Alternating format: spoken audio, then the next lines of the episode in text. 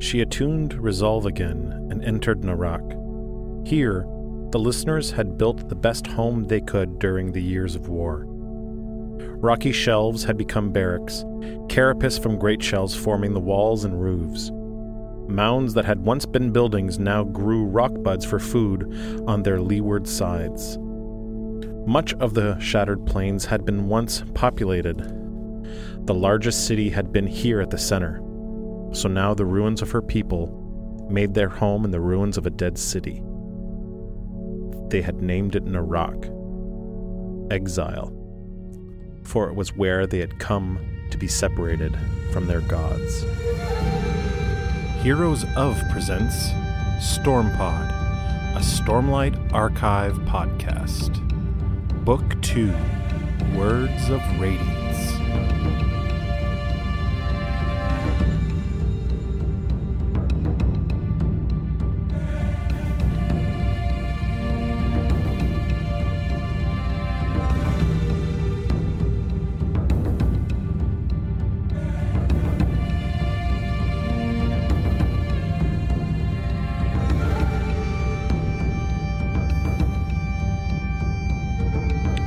Just a quick spoiler warning for interludes I1 and I2. Um, man, oh man, this is these are really great interludes. Um, we go from pretty much having one episode cover all the interludes, all the section of interludes in the first book in Way of Kings, and now in Words of Radiance, the interludes are so much more important that we actually need to split split them up. They're such big reads, especially the first one with Eshonai. Man, I'm, I'm can't wait for Jack's response.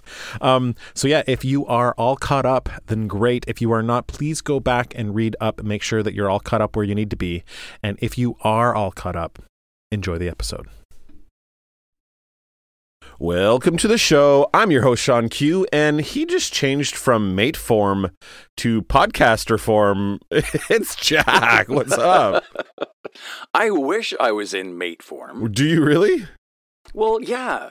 I mean, You can play in like a fountain with t- another dude and a, uh, another like lady to or play something? in a fountain or just find an alcove somewhere An alcove? And well, that's what it says in the text. Just a you know- random alcove. Yeah, I just need an alcove every once. in Or is that the uh, the mating alcove? That's like a specific designated. No, no, I just think it's randomly like throughout. You know, you'd be walking around the streets, and then there's an alcove. Yeah, oh shit! Look at Mate- that mate forms. Mate form. Just a couple of mate forms. you know, I'm gonna say though, work form and war forms have their noses in the air. You know, they just wish they could get some like the mate forms. You know what I mean? They're just jealous. I We gotta go to war I all kinda- day, and you guys get to fuck. Like seriously. we get to go to war all day. and You're you're in the alcove. Yeah, you're, doing hanging the out the, alcove. You're in the sex pit. Come on. What a uh, for, okay. So jokes aside here, what a Mm-hmm. fantastic chapter this is, Our interlude, right? I absolutely loved this chapter. So interludes, uh, one of one, I guess. It's I one. it's I one. Oh, sorry, it's I one, and it's four parts this time, four interludes, and this is called uh, Narak. Right.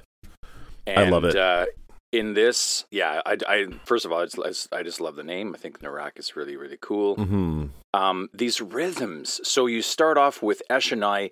First thing I got to say, I think I fell for the for the I don't know The you know, trickery. assume, I, I I assumed that Eshonai, this um, individual, I assumed that it was a male, and I don't know if Right. they had indicated what Eshonai was at the end of of uh, Way of Kings. I'm not sure if they They did not. uh, no, Brandon's uh, Mr. Sanderson did So not allude to gender at all in uh, Right. the Shard Bearer. It was only the Shard Bearer, and we already know from book one that it was kind of hard to tell because they have all this carapace Between them. armor. Yeah, Right. So and and that's so that's so that's really cool. But for some, I I, I guess I fell victim. You know, uh, w- once again, I just assumed that warrior, you know, uh, you know, broad shouldered, standing over the you know the shattered Yeah. plains. I just I just did this this silly thing, and I your and I- your your deep rooted male. Uh, yeah, yeah, male, whatever, blah blah blah. So Yeah. it's it was so so I had to stop there. The first sentence, Sean, when I read this, I'm like, um, so the the rhythm of resolve thrummed softly in the back of Eshonai's mind as she reached the plateau at the center of the Shattered Plains. I stopped right there and I went, "Wow, Yeah. great!" Yeah. You know, because it just surprised me right It's there. great. I mean, and and and not even a big surprise. I just felt, I felt kind of relieved and kind of a bit, uh, right? Like I, I just made an assumption, Right. Right? So I felt like I, I, I felt like I, I, lear- I learned something, And right? it's Like it, I- it feels good to be wrong in this case, right? Like yeah, I because turns yeah. out to be an awesome character. She's awesome. course. We're going to see throughout this chapter though how very closely tied her ideals and the way she acts is to Kaladin and Dalinar. and Dalinar. I Yeah. know it, the, the the the connections there are uncanny and I- uh, certainly certainly planned. Yeah, I absolutely. Bra- It- Brandon, it's Mr. it's there on purpose, right? Our our, our enemy thinks closer to us than you know. It's like this thing that uh, Kal said before that you know he came all this way to the Shattered Plains to find honor, honorable soldiers, and he found it in his enemy, and that's the kind of this is this that in like a, a macro sense, right? Like, or maybe Right. more of a, ma- a micro sense that Eshonai is the an honorable warrior like Kaladin had always looked for, right? Well, the the comparisons are you know right off the bat. We, takes we should the, dwell the helm sorry, sorry we should dwell Sorry. on this little Oh. opening paragraph just for a second here because there's it's a, Yeah. it's a bundle of information we find the rhythm of war thrummed softly in the back of Shonai's head so we the have rhythm of resolve. Oh, resolve. Sorry, I said rhythm of war because of the book. Hey, Yeah. um, but the yeah, rhythm of resolve. Uh, uh, it's Mhm. they're he's telling us right now. This is a way for them to communicate. We always knew how they communicate. yeah, we I always know. knew they communicated like that, but n- they're giving us a kind of a um uh, a blueprint of how it works, right? And a little bit later in this in this chapter, we find out that Parshendi, that's what the Alethi and the humans call them. Right, They call themselves the listeners. right. So they're listening to each other. They're uh, listening yeah. to each other. Yeah. It's just, uh, you know what I mean? Like, Yeah, it's so great. But like, yeah. So in just in this little Love it. part, we get this rhythm, right?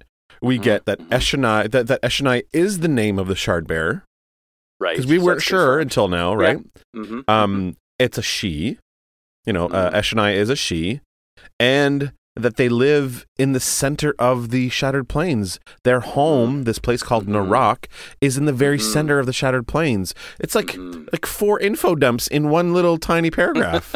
like he knows, he knows what to do. This guy. Yeah, absolutely. Yeah. It's an amazing way to start it. She uh she's got 1500 soldiers gathered. So even right there I was like, wow, like the numbers are so great. Yeah. And she's commanding these numbers. So again, she shares that with Dalinar and now she's she's sharing it uh with uh with Kaladin who Mhm. has those numbers under his uh under his command right now. Right, right. Um so they've harvested a, a, a gem heart. A character named Devi is carrying it because he's earned the right to. Yeah, I like this Um, part here where but- it's, she says that fortunately this time they arrived before the humans and had harvested the gem heart with minimal fight. And like that's the sentiment we used to get from the bridge crews saying, "Oh, fortunately we got fight. there first and we didn't have to fight."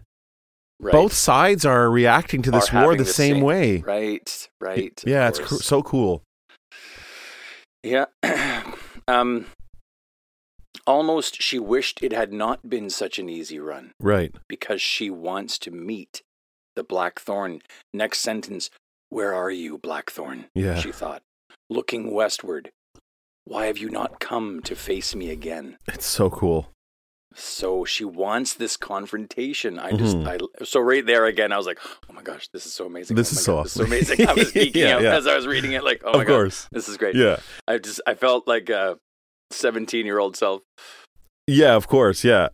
Um, Yeah. She, she says here she thought she'd seen him on that run a week or so back, and that run we're talking about is the one where uh, Dalinar showed up and talked to Aladar and gave Aladar some tactical pointers, Right. and that whole Mhm, that whole mhm. scene that's the scene she's talking And about, they had right? that they had that looking across at right. each other Dalinar's looking through the again. spyglass. Yeah, exactly. Spyglass. Yeah. Yeah. So I, I always like that when we see the result of something from the other side of it, and that's what this whole Well, chapter is: is seeing the other side. That's right? what this that, that's what this series is about. really. It, It's it, true. it shows you it shows you it shows you uh, you know uh, Dalinar's perspective and Adolin's and Kaladin and then and then it'll show you what Sadeas was thinking Right. from Right. his side. Well, remember we said all the time. You almost end up agreeing with with your Sadeas- enemy. yeah, it's true. well, it's very true. you you And You in this sense, with- with in this sense here, we are agreeing with our enemy. We are agreeing with Eshonai because she's making a lot of sense. This is like what we say all the time: Who discovered the Parshendi? It all Right. depends on who you ask, right? on who you ask, yeah. right? So Right. yeah, it's really cool. And I, was I was just going to say that like you, you you you even start off the way of kings with with an assassin Right. and you assume oh this guy this this guy's terrible this is Right. awful you know and then you find out you know layers about him you, you you go on the other side Yeah. and then you start to feel empathy you know even And sympathy. sorry for him. Yeah. yeah like Yeah, you know dude. so that's so that's it's the journey right Yeah. Um okay so so Eshonai's leg is aching so she's actually a little injured here yeah. she's she's limping along, um, but she needed to speak with with Dalinar. She felt an urgency to do so, blowing upon the winds themselves. And winds, Ooh, I love it. Mhm. The winds, the winds are speaking not just to the humans, to the Alethkar Right. uh, folks, the dark eyes, the light eyes. The wind is speaking all over. I want to just point out here. Um, she says she wanted to be there in case her strike force grew surrounded and needed a shard bearer.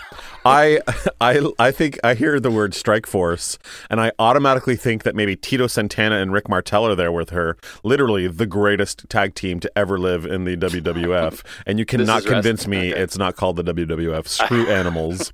Um, but you.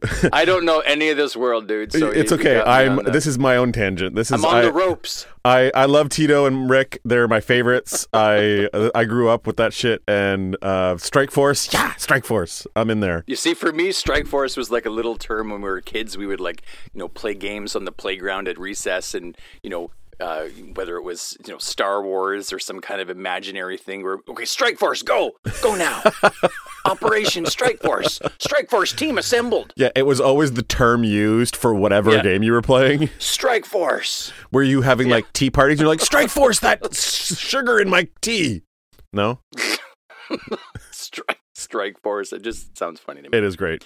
Um, okay. Um, so many of these uh, Parshendi, these listeners, are humming softly the song uh, in the rhythm of mourning. Yeah, Few of them sang to excitement or even to resolve. So that just shows you. See, again, even just right there, it's showing you what they're thinking. right. Right? They're they're singing to mourning, so they're in a state of mourning. They're not excited. They're and they certainly don't think they've resolved anything Yeah, after it- a battle. You can almost imagine that it's like this, like scene out of a movie or something, where she's walking through Mhm. and she can hear what Yeah. all the people around her are thinking It's- it's because they're humming their feelings. Right. right? So Right, some they're are most listening. mourning, but some are, are singing to excitement, and some are even to resolve. And it's like all kind of intermingled in this weird song that's happening around her as she's walking by. It's so Mm-hmm. cool. Even says here in the text, depression claimed her people. Right. And then it says here, the listeners, as they called their race, Parshendi was a human term. Yeah, you had mentioned that earlier. That's Mm, such a yeah. revelation. I know, I love it. We've That's been so calling good. them Parshendi this whole time, right? And that's not even who they are, which is another layer of we don't know our own enemy. Remember Dalinar Right. said that? We don't even know who we're fighting. Right. I know. Yeah, It's just it's the way of it's the way of it's the way of it. dorks. It's the way of it. it's the way of dorks. It's the way of high princes, not kings. um, Narak, uh, the ruins of This next, uh, yeah. one might call them, the works of men and listeners alike, um, did not last long before the might of the high storms. This is uh, this is where they are. I love that the ruins of ruins, I love this too. Yeah, it says So, the work of um, men and listeners alike. and right, Because, like, it seems like maybe this might have been an old human city, and now th- that's the human work, and then their work that they've did, they've done to retrofit this old these old buildings into Right. something livable. You know what I mean? Has also been weathered by the storms, and so it's just like uh, the this term "ruins of ruins." I really, really love Mhm. that. yeah, ruins of ruins. That's actually that's a great title, uh, an alternate title Yeah. for this uh, for this chapter. Ruins Mhm. of ruin. Okay, so a stone spire lies ahead. Uh, once been a tower. And it is covered. It's coated with crem from the raging storms. So I, I kind of want to touch on this because in that in that paragraph, the next one too, it says the spire had a strong core to survive the winds for so long, and then further along it says the spires would stand, or this spire would stand for centuries, growing Right. not shrinking as the winds both weathered and augmented. I think this is metaphor for some of the characters in this series that are like the spire or like the stick in the mud that Right. weathers the storm and because of the storm like you, you, you would expect the spire to collapse or fall or the twig to break or snap and, and maybe Right. some do but some actually get stronger Right. as a result Yeah. and so for me, that was just so poetic. I was just like, oh, that's so yeah, great. it could be a metaphor for the for Eshni's people, right? This this group of Yeah, people who should have died long ago, Eshonai herself, like, right? Yeah, who have survived. They found a way to survive all this. Yeah, it's really cool. In this little paragraph too, there's there's a line that says the storms were unpredictable, and for me that says so much Mm. because like. You know, she's saying the storms were unpredictable, and the Alethi claim to be able to predict storms by with the use of Mhm. storm wardens. And we know that predicting anything in the future is of the Voidbringers, right? right. And Yasna says that the Parshendi and potentially, or, or, or the, the Parshmen were Voidbringers at one point. right. And I she's saying we can't predict the future. We can't predict We- we storms. so We can't predict them, man. it's all the, all this I- I- information counter, you know, counteracts each other and stuff. It's so funny. yeah. Well, it's. I mean, you know, they don't want to have anything to do with that component, right? Right. So, Yeah. so Yasna sort of, you know, getting into connecting the dots. I suppose that that they were void bringers. Well, maybe, maybe not so much. At least Right. on that in in that regard. Yeah, it's like almost like the the it, it's just it's really funny how they've woven these things in and then now they're like almost unraveling it. Like, listen, we can't predict Mhm. the future. We can't predict storms. Ah, I just I just love that spire thing so much. Like, you know, like be be be the spire, be the stick in the mud, Right. and you will get stronger. You will weather the storms of life, and Yeah. you'll be stronger. So, You keep saying stick in the mud and I keep wanting to go I am stick. oh yeah, You am you can be fire. I am stick. I am stick. That's that stick was very stubborn too. Didn't want to Oh. become fire. So stubborn. Did not want to become fire. Yeah. No. So okay, um, seven years ago. So this has been going on for seven years, as we know.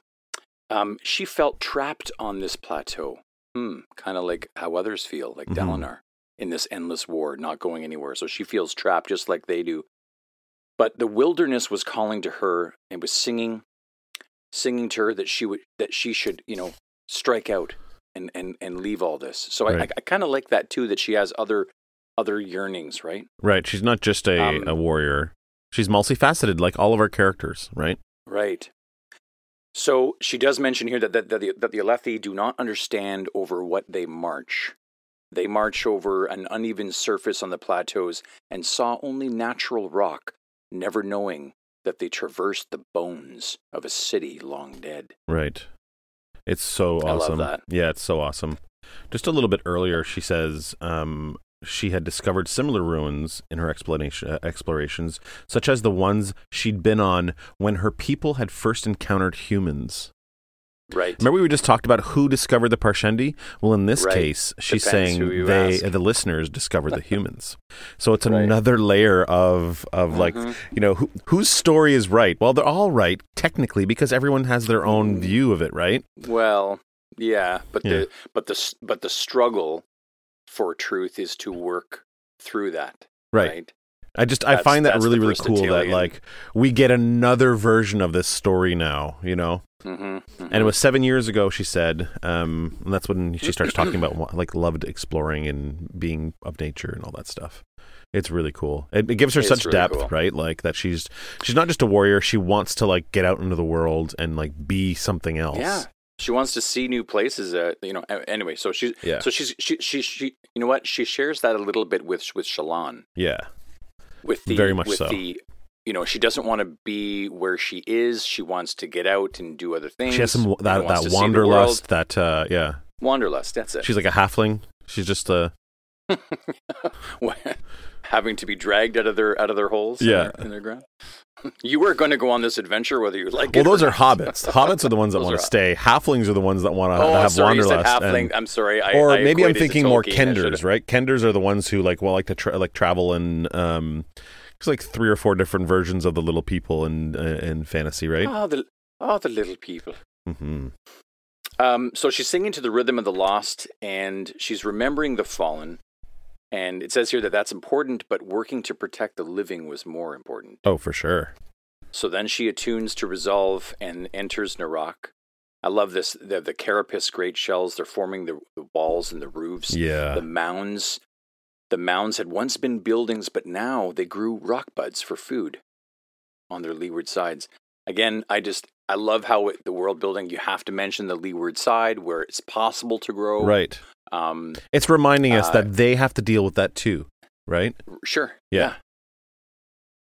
They had named they had named it Narak because it meant exile, Mhm. for it was where they had come.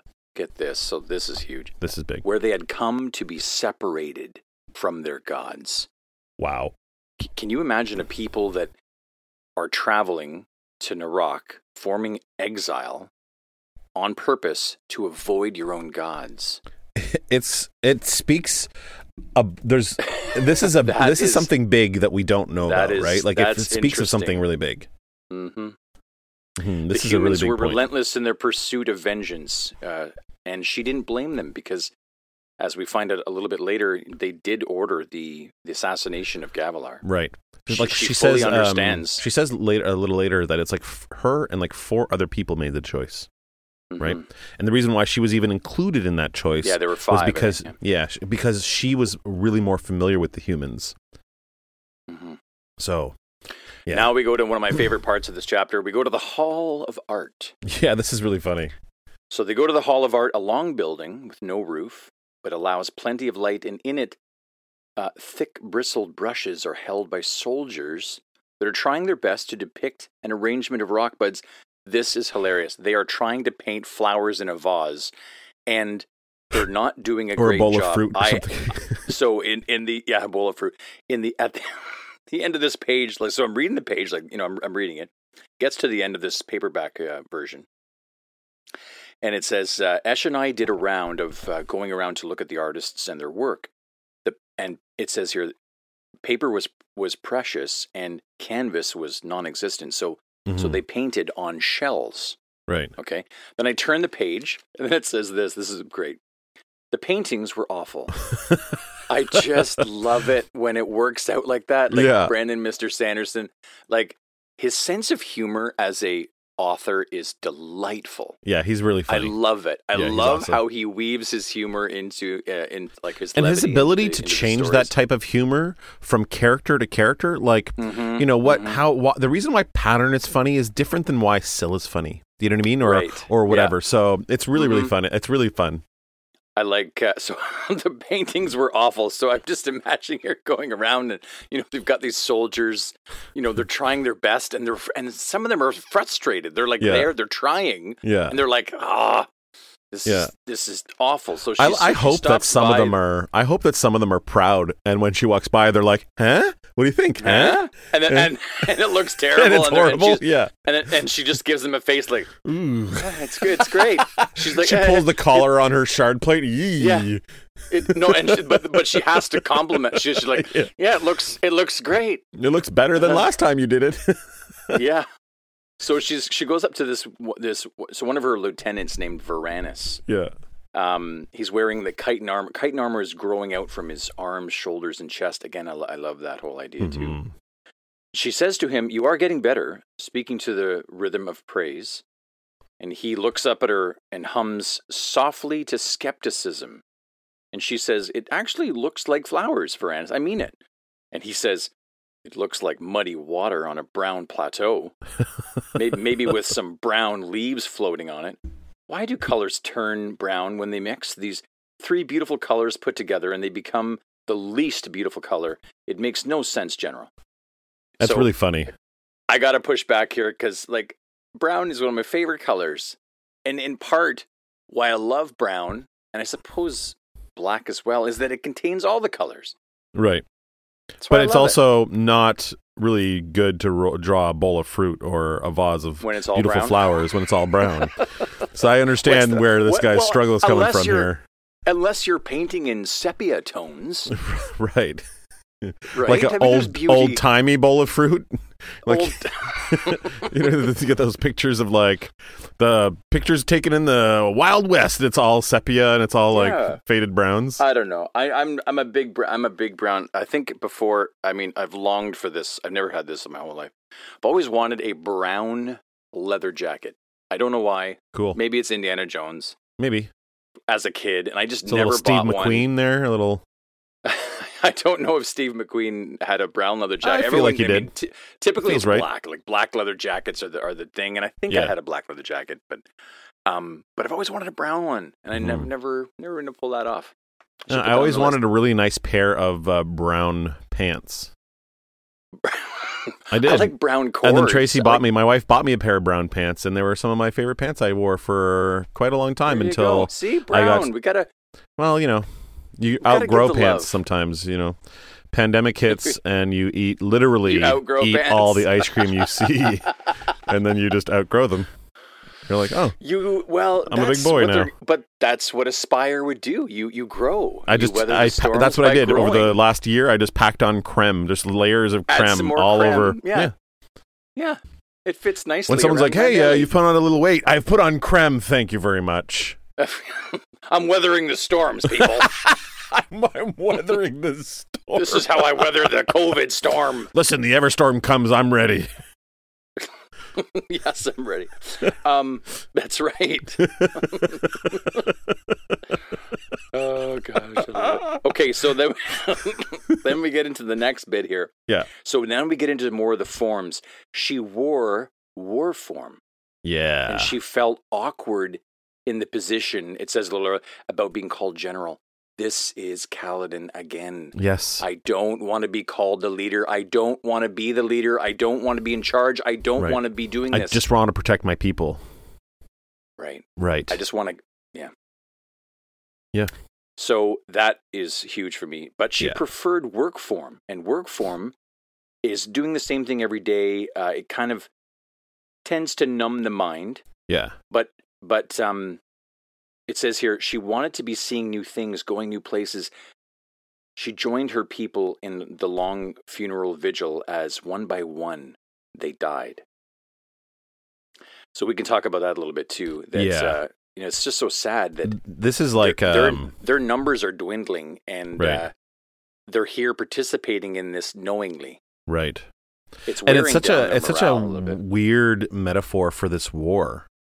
You know, a long funeral village like a, a Mm-hmm. Yeah, vigil. vigil, Um yeah, It's mhm. just it's so such a sad way to say, you know, the the Alethi are thinking of this as a game. Who can get to the plateaus first? Who can get the gem hearts? right, right, and you know right. the, the the person uh, the, the uh, to the to the spoils go the victor and all this stuff, right? And Mhm, the, the listeners are coming out here slowly dying off. That's what their reality is. Right. She mentions it again a little later and kind of doubles down on that idea. So So she says here um, that they will find a way out of it. right, And then she's saying the art, participating in this hall of art where all these uh, these flower vases are being painted by the soldiers, that this is all actually a part of a, an effort to help her sister in her studies to discover new forms. right, And one of those new forms might help the listeners elevate themselves out of this war or onto something different, freeing her people, continuing a- a- Right. a- maybe a new way of life, a, new branch, a new future.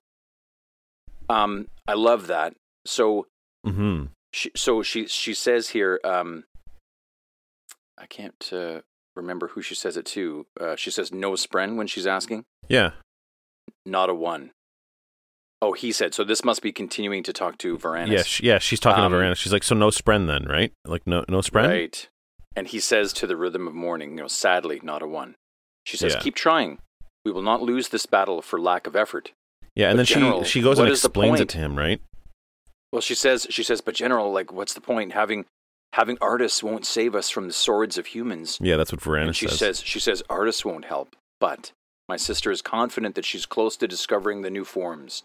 Mhm. If we can discover how to create artists, then it might teach uh, her more about the process of change, and that might help her with her research. Right. Help her discover forms that are stronger, even even more, even stronger than war form. Right. Artists won't get uh, get us out of this, but some other form might.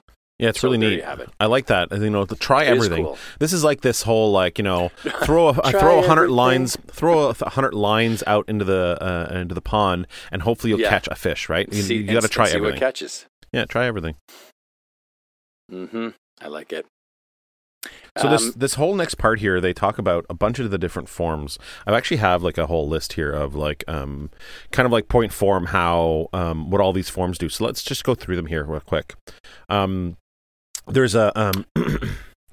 Um, so war, War form? form is a uh, is a good form. She says it's versatile. mhm. It doesn't Mhm. impede thought, and you were yourself in war form. So that that begs Right. the the question that there might be certain forms, like maybe like mate form, that actually change your personality, right? Right. But in mate uh, in war form, and then they say a little later in work form, you actually get to keep who you are. So Eshonai Right. is the same Eshonai in work form as she is in war form, except that she's just made for war.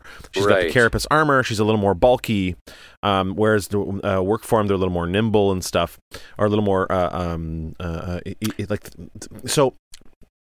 It's, it says here too about war form, just on that one, that it mhm. that it did hamper your artistic skill. Yeah, So, which which could be why all of those uh, soldiers, their their uh, their flowers were or their rock buds were painted upside down, or right. Looked looked And like horrible. Uh, a, yeah. a, here's a blob and a smear. Oh, Do you like my blob? great. Mm, Yeah. uh, your blob turned out pretty good, better than last time. Um, so then, mate form uh, definitely impedes thought. Uh, she says that it's impossible to keep one's thoughts on focus on, anything productive. Um, Right, We right. get a little bit more later about mate form. We'll we'll, we'll come back to it Yeah, when there she we'll um, it. Yeah, yeah when she sees the three mate forms. Um, work Mhm. form, yes, you were yourself uh, as well, uh, but you Mhm. had difficulty committing violence in work form, which is really interesting. I like that. And what she said, what she says here, are you covering that. So, Mhm. So she says that she, that's why she loved work form the most, is because it forced her to think differently to solve problems and not just with violence. Right, right, which is really really cool. Imagine that. Yeah, imagine that this is how people should actually everyone should be in work form because Right. you have to think differently. No violence, please. Um, but there's also Yes. a really rare one called dull form.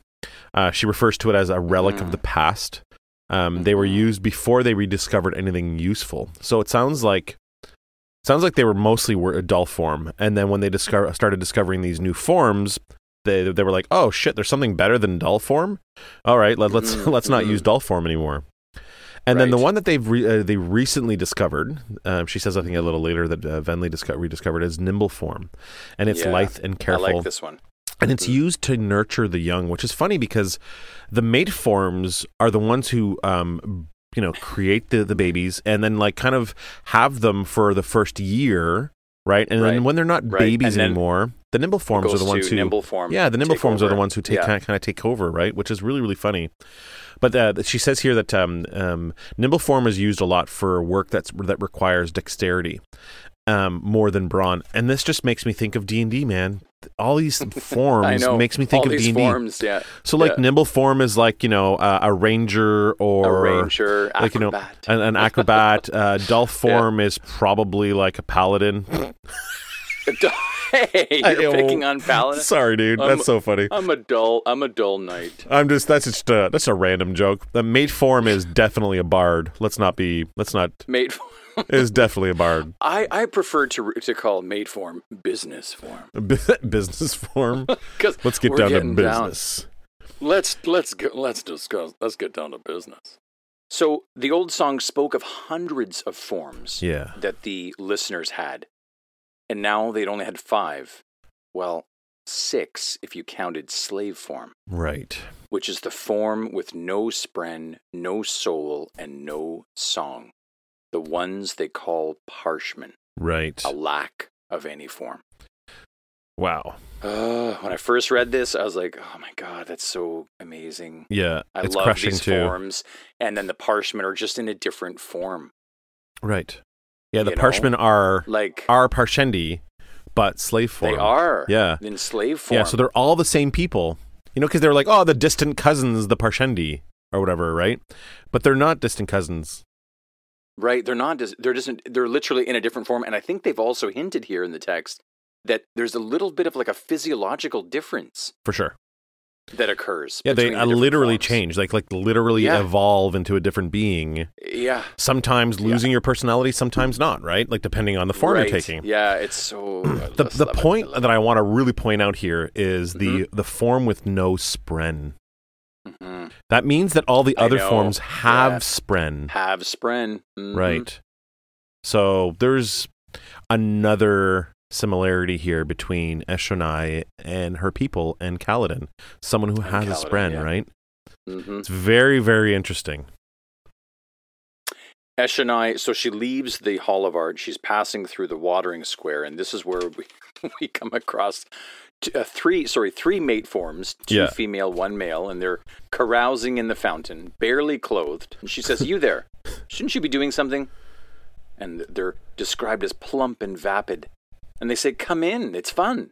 And she's and Eshonai just simply says, "Out," pointing Yeah. the three mutter they they mutter to the rhythm of irritate they're all irritated when they're getting out of the water several workers nearby are looking at them and shaking their heads singing to the praise of appreciation to Eshonai for for pointing these these people out and then Yeah. Eshonai has her comments here there's hilarious comments about mate form she she she's Yeah. like I don't understand how anybody can want to stay in in mate form for any any length of time but she does admit here in the text, she says she'd even been a mate once, and she found a way that she could be productive as a mate despite distractions. I feel like this is an example of of her personality, like that Mhm. she is determined, and you know what I mean. Like hmm she says it earl- earlier too, that like you know she she can find ways to go against the instincts of some of these forms and be more Mhm. her and keep herself kind of in them, which is really really again, cool. Again, it's that stick in the mud, right? Like Right. she's, despite Yeah, I she's got to be this Spire. that way, Yeah. it's like, mm, I Yeah, want to be a really cool- Spire. Uh, see, this is cool. Like the the your your, your theory here is being um proven as we go and read more of it. Like you're right. Like this um th- this she is the Stone Spire. Yeah. Well, that's that's what it's. I well, do that's like- what I loved about. That's what I loved about the im- the imagery, even in the Lord of the Rings, when uh, in the second book for uh, the two towers. The two towers. Okay, of course, it's about the towers, but the the, the two towers are Frodo and Sam, Right. right?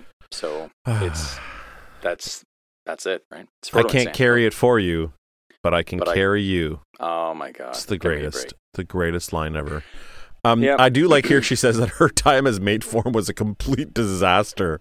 I wonder what that means. Yeah, I know her next. Like she could she not find like could she not I- she just I didn't know how to do it or I like- know. I, I well, I, I don't know. like think about your know if I wanna most awkward uh you know sexual escapade the, the most awkward sex that you've ever had and that sounds like what Eshonai was dealing with all the time right. like random farts and like just like maybe no, like no, I don't know. No, I- who knows? We don't know. No, we don't. But no, we don't. I'm just This saying it sounds like it was really funny it sounds like it was a really funny time I just think what what I get from it was that she had they- they've been disasters because you know she's always found a way to be productive as a mate, which means she's maybe not really you know present for too long. She just you know maybe gets to the business side of things Yeah. and then is like, okay, I'm. I can I'm give you good. I can give you an example of something that was very disastrous in my uh, time uh, having Oh. sex. Um, this is not going to be too graphic, but Wait a um, sec. hold on, hold on. We This can't- is this is a worthwhile story. sharing? This is uh, this Okay. is a share. When my wife, before my wife and I were married, um, we were like, you know, making out, and I had my eyes closed, you know, trying to feel the vibe and stuff. And I was like, you know, kissing her in different spots. And I went to, I don't know what I was doing, but I went to lick her, I think maybe on her neck, and I didn't realize where I was. And I licked her armpit, and it had deodorant on it, like the white flaky stuff. And I had a mouthful of deodorant. It killed the vibe completely. It was so What? gross. She still Dude. she still thinks it's the funniest thing that's ever happened. I think that's the reason why she made the- This, is true. This better be. This has to be the unedited version of this podcast. no, this, this, this is this is going in. I'm this I'm is going in. This is going to go in. Yeah, I licked an armpit. I licked an armpit. I liked it. the taste of her fresh spring deodorant. fresh spring. Oh my god. Well, okay, I I don't imagine Eshonai uh, doing something uh, like that, but But they were But complete maybe- disasters. Maybe. maybe they, Maybe they that's were what it was. disastrous. Yeah. I mean, maybe. Um, she is singing now to reprimand uh, to the mate forms, and their anger spren appearing um, around her. So that's that's interesting. Mhm. Dancing like like, like lightning. Um, that put the fear of gods into the mate forms, and they they ran off uh, to report to the Hall of Art. So they're going from mate form to art form. Right. Art form. Hopefully, they wouldn't end up in an alcove along the way. I thought that was hilarious. So yeah. It's just that means that that means that she's probably seen you know mate forms in an alcove along the way. You know, Yeah. throughout her experience. It makes me think, think of those funny. like like peep show windows and stuff, like these random like holes in the city that yeah, people just go in and do something rotten Yeah. and stuff. Like it's like the New York, like 1970s New York, but it's like Narak. Narak. She had never. Oh, I like that. New York, Narak, New Rock. New Rock. She had never been able to fathom people who wanted to remain in mate form. So that kind of puzzles her, which I think is interesting. And she's like, "Who would want to go out in public like that?" And then she says, that, "Well, the humans did it. Yeah. Not not only did humans not change forms, they were always ready to mate, always distracted by sexual urges. Yeah, we were. Yeah. Woo. Always distracted. always distracted. She and the others, I don't know. I share her. Um, I share her. Uh, uh, um, what would you call it? She's she's just sort of confused Yeah. as to why people would want to remain in mate form. She's, Right. She's kind of like I get it too. I get it. Deal?" She and the others uh, had ordered the murder of the Alethi king in a desperate gambit to stop the listener gods from returning. This is huge. Yeah. There's a part here though before we get to that um before Yeah, we get sure, to that serious part. There's um Mhm. there's a part here. Let me see. I have it written up. It says she wished she could um kind of walk among them. She says um hmm what she wouldn't Walk give am- to be yep. able to go among them unnoticed, to adopt their monochrome skin for a year and walk their Mhm. high, uh, highways, see their grand cities. Um, I read that and But I honestly think that she's like, look at this stuff. Isn't it neat? Wouldn't you think my collection's complete? She's, you know, like she's Ariel wanting to be Wouldn't part of the world. Think I'm the girl. A girl who had everything. I've got mate forms and carapace aplenty. Right? I've got fabrials and I've got alcoves, but I just won't use them. I've got alcoves. but I just won't use them. Yeah. I've got fountains, but you won't Wandering free, wish. I could be part of that world. Like she's totally. We should maybe get You Jodi Benson. Ari- you, you think she's aerialing out here? You She's she- I totally don't, I don't think so. she wants I to be. She wants to go on the surface and be part of the humans. Uh, I guess part of the. She's on the surface. She's in the Shattered Plains. Yeah, you know what I mean. Okay. All right. I mean, okay. That's what I she's, thought. She's looking. Well, may, uh, okay. So she's Ariel. All right. So where's her snarfblat? I don't know. Um, that's my favorite thing. The snarfblat. But yeah, you're right. Um, this next part is the is the the serious part where they start talking about uh, Gavilar again. Yeah. So and so they and a desperate gambit to stop the listener gods from returning. This is really fascinating. The Alethi king had been able to put his plan, or had the Alethi king. So basically, Gavilar, according to them, According to them, Gavilar ha- had a plan, right, um, and and if he'd been able to put it into action, it would have it would have destroyed their people, right, and so they couldn't allow that. So they had to have him assassinated. right. Which So you know, as far as assassination reasons go, it's a pretty good one.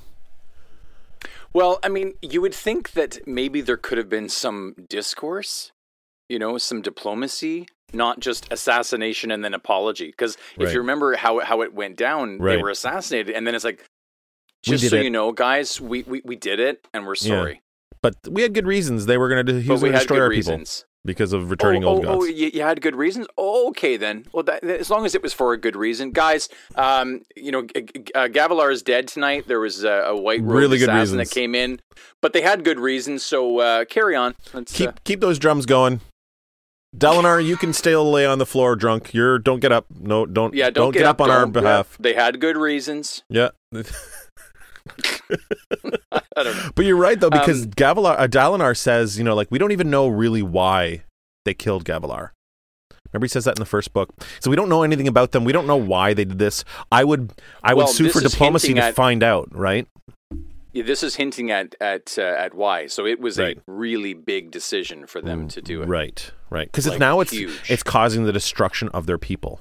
This long, Right. um, th- what did the, she call it again? This long funeral vigil. Mhm. one by one dying, right? So, yeah, it's it's resulted in that. So the next notes I have here are about Venli. So this is her sister. hmm Um, she is going to see her, and um, a, few, a few things here with Eshonai. She the shard plate felt right to her. She Right. she liked she liked the sensation of strength that it gave her. So it's not you know it's not entirely maybe that she doesn't want to be in war form, but but maybe it is that it's kind of like that that that that whole thing of like you know be be prepared for war Right. train yourself and hopefully because of the training or because of the strength it you know gives you you won't have to use it Right. Right. right Yeah, it's funny because So- they they talk here a little bit about um, not knowing scholar form, not actually having a form that was kind of built to do research and be brainy, right? And hmm they're like they're using nimble form as a substitute for that. Um, hmm and I like that. I like how they're like, okay, well, we don't have a form that's suitable for this, right so let's pick one that's so close form to. will yeah, right yeah that's being very resourceful right like Yeah. using the forms that they do have to get things done right. That's so again, it's so cool. I love it. Um, so Demid, Venli's once mate, uh, is sitting next to her, uh, and Venli had held nimble form for three years. Right. Though in Eshonai's mind's eye, she still saw her sister as a worker, Right. thicker arms and a t- and a stouter torso. So there you go. Again, those those physiological differences. That's Yeah. amazing. There's a really so cool, cool. um, really cool description here of Venli. Um, Now, she grew Ven- yeah, long. Venli was a slender woman. Yeah, yeah. yeah, she grew long strands of hair. Um, she had no her Oh. her form had no carapace helm to cover it up. Gotta gotta point out something here. Yeah, yeah. Go ahead. Okay.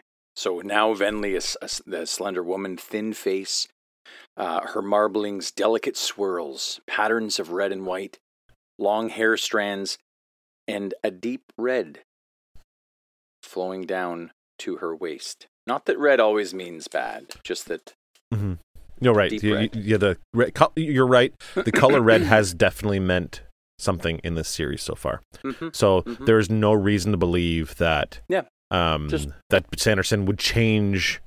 Well, On the he, color he red. might. Cer- this could be a. mean, uh, you know I this mean? could literally be a red herring, right? This could be. Right. I've Yeah, used red several Just- times now, and now I'm going to use red here again, you and you're going to think, yeah. So it's very possible. Exactly. hmm So this was not mate form because they were so small. Venli, Venli and her once mate were close. If they'd gone to battlefield, they'd have been a war pair. Right.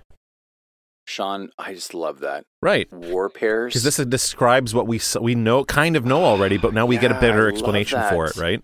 the war pair, like couples going to war. Like, can you Yeah. imagine going to war with your wife, like side by side, fighting as a war pair? You know what? I can Like- kind of see it. My wife is fucking fierce, It's crazy cool. It's such a neat, like I don't know. I just and I I don't really know anybody that's I don't really know anybody in my life that's as fucking brave and kick ass as your wife. So I mm-hmm. I could see well, us thank you. going into battle with our fucking wives, dude, for sure. Yeah, Like there's some Yeah. pretty strong chicks. So yeah. you know, I just think it. I mean, I mean, like my my when when I think about soldiers that go to war, right. You know, it's usually they're going to war. They're not with their partners, you know, and Yeah, they- and their wives you- are home you- with the children or whatever, and that's our like standard. father- yeah, yeah, or yeah, exactly. Like you know, the wife's home, the father's home, and and then somebody comes back or doesn't. Right. right? And and that's it. But in in these war pairs, I mean, you know, you could couples are could be lost in the battlefield. One Mhm. of them dies there, you know, and the other's also there. Like Right. that's or, that's or they both die, right? Very different. Yeah, that's very I like the idea or of especially if there's no if there's no ownership over the children in this society. Mhm. You know, you have you you're a mate form, you have children, and then you give those Right. children up to uh, nimble forms to take care of or whatever. right. Then they're not really yours; they just belong to everybody. but these war pairs will go out and fight together without having any attachments at home, and they're out there fighting for each other with each other Mm. you know, and they're leaving it all out there. Do you know what I mean? Like I, I, I like it. I, I, I, I love the, uh, the idea of how it's structured. Mm. It says here instead they were a research pair. Right. Which is really funny. It's and- like the nerdy version of War Pair. And the things they spent their days doing were very un-listener. That was the point. Eshonai's people could not afford to be what they had been in the past. Right. The days of lounging isolated on these plateaus, singing songs to one another, only occasionally fighting, were over. hmm So Venli asks to curiosity. Eshonai says, We won. Uh, the gem heart is ours. We will continue to eat. That you well, her, si- her sister says, And you're human? Dalinar Kholin? He did not come to this battle. Right. V- Venli says, He will not face you again. You nearly killed him last time. She said to the rhythm of amusement. Yeah. Interesting. hmm Uh, Venli regarded uh, Eshonai with keen eyes, glassy and dark. I like I like these little these little descriptions. Yeah. These glassy, dark eyes. Um, what would you do, Sister? Venli asks. If Hold on, you in hold- this hold on. I, I want to expand on that here. something? Yeah, it's because go uh, her, her eyes are glassy and dark, and Venli's Mhm. always seem to have an extra depth of secret knowledge. secret to her knowledge eyes. to them. Yeah, Right, and in the right Mhm. light, they had a violet cast.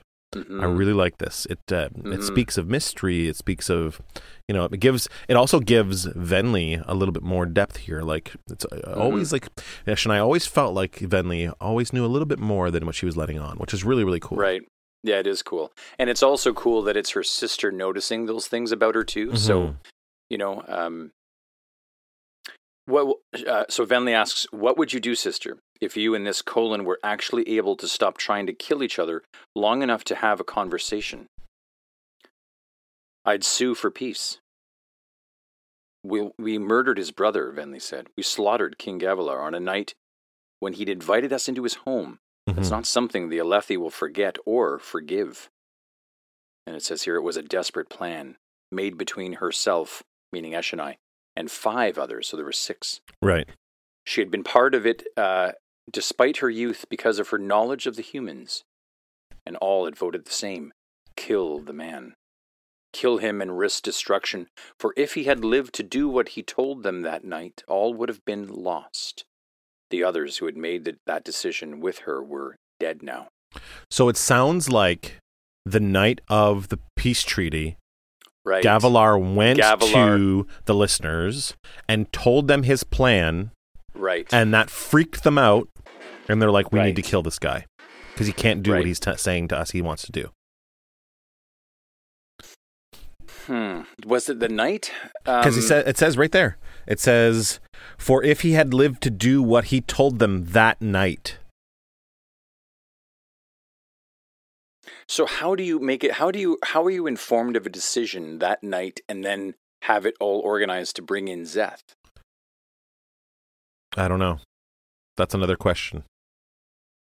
A question that you know the answer to. I um, eh, you know what? It's true. This the reading of this could be two ways, right? It could be Mm, the what he told them that night, mhm. or what for if he had lived to do what he had told them that night, as in like what he had planned to do that night. I feel like the reading of it is that he told them that night that he was going to do something. okay. So, So, I don't know. the so the way the way that I'm taking it is that maybe they had a previous meeting Maybe and that Gavilar had explained to them what he was planning to do, right. and then they had this this meeting where they where they came into their camp and uh, and they had already planned by that time to to uh, to bring Szeth in. The only thing I can tell you right now is that we will be receiving more Eshonai points of view. So we'll know we'll okay, know more. Cool. Yeah. Oh, sweet. Okay, okay. Very cool. Um, yeah, this is so cool.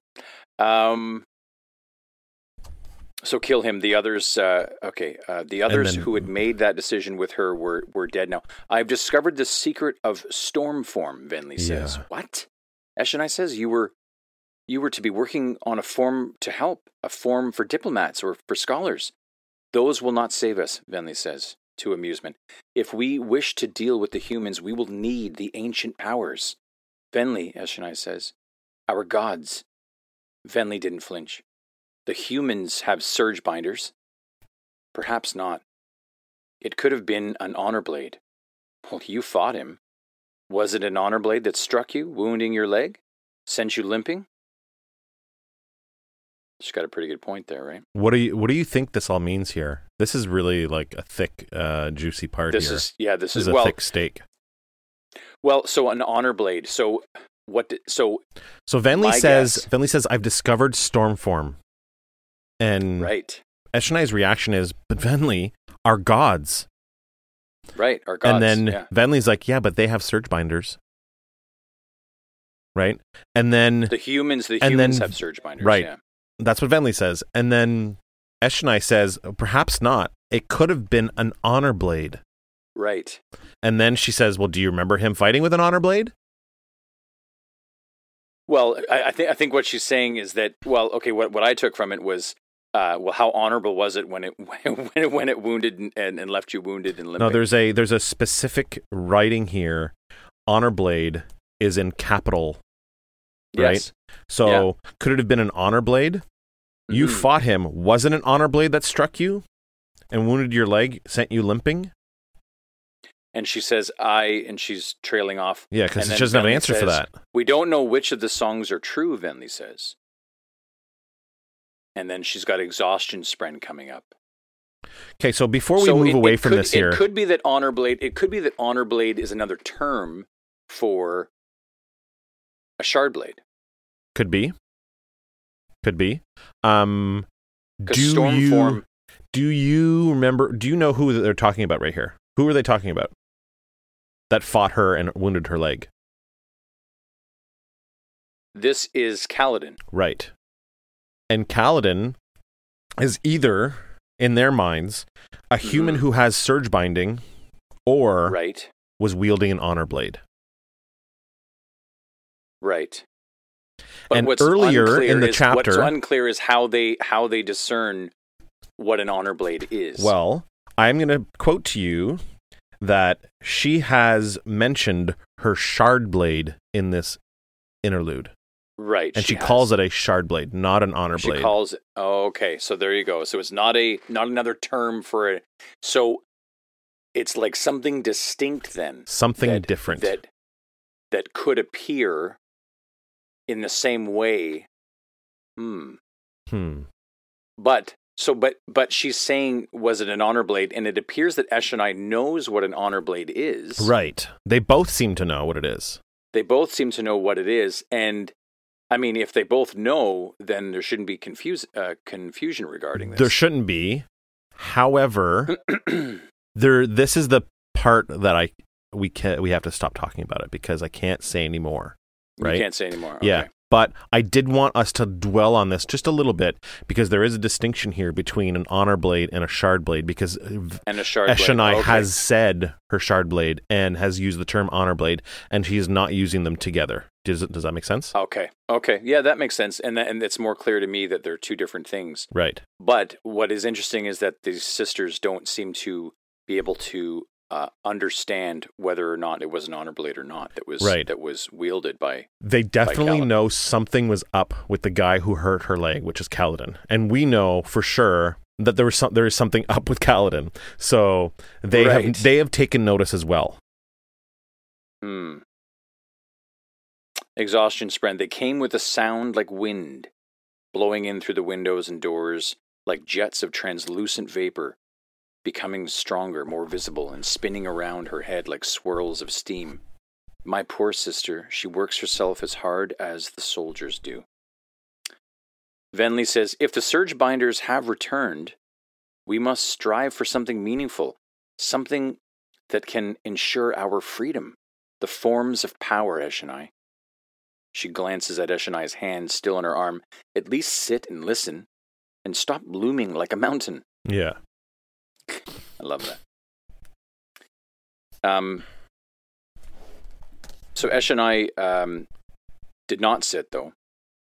Her shard plate's weight would break the chair. I Yeah. love that. Yeah. Um, Venli had invented the script herself. They'd learned that concept, that concept from the humans. Memorizing songs was good, but not perfect, even when you had the rhythm to guide you. So I like that they're that they've learned a few little things from their I, enemies. I really like this because their tradition is an oral tradition, right? Of speaking Mhm. songs done to each other, and that's how they know their history. But when you're trying to do research, you can't have like 10 people in front of you all saying different songs. You just have all the songs written out, and then you can compare them and then take pieces of them, and that's how they're trying to find the forms, right? Right. Because they're all in there in their songs. So Eshonai says, "So Stormform," and Venli says, "Enough people of that form could control a high storm or even command one." Eshonai says, "I remember the song that speaks of this form. I, it was a thing of the gods." Mm-hmm. Venli says, "Well, most of the forms are related to them in some way. Can we really trust the accuracy of words first sung so long ago?" Yeah. When those songs were memorized, our people were mostly dull form.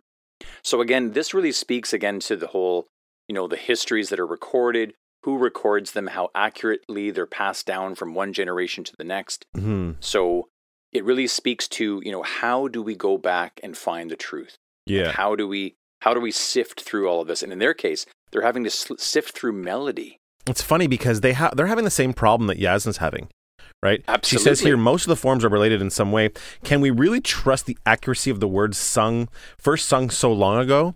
They're like Right. th- there's a degradation of history here through mouth to mouth singing, and Yeah, Yasna's like we right? can't trust any of the, wor- uh, the the words that have been written because the Vorin religion back when the Hierocracy days have completely tainted everything that we have. So there's no way of really knowing our true history. So yet again, Right. both sides are experiencing this same kind of thing, which is really cool.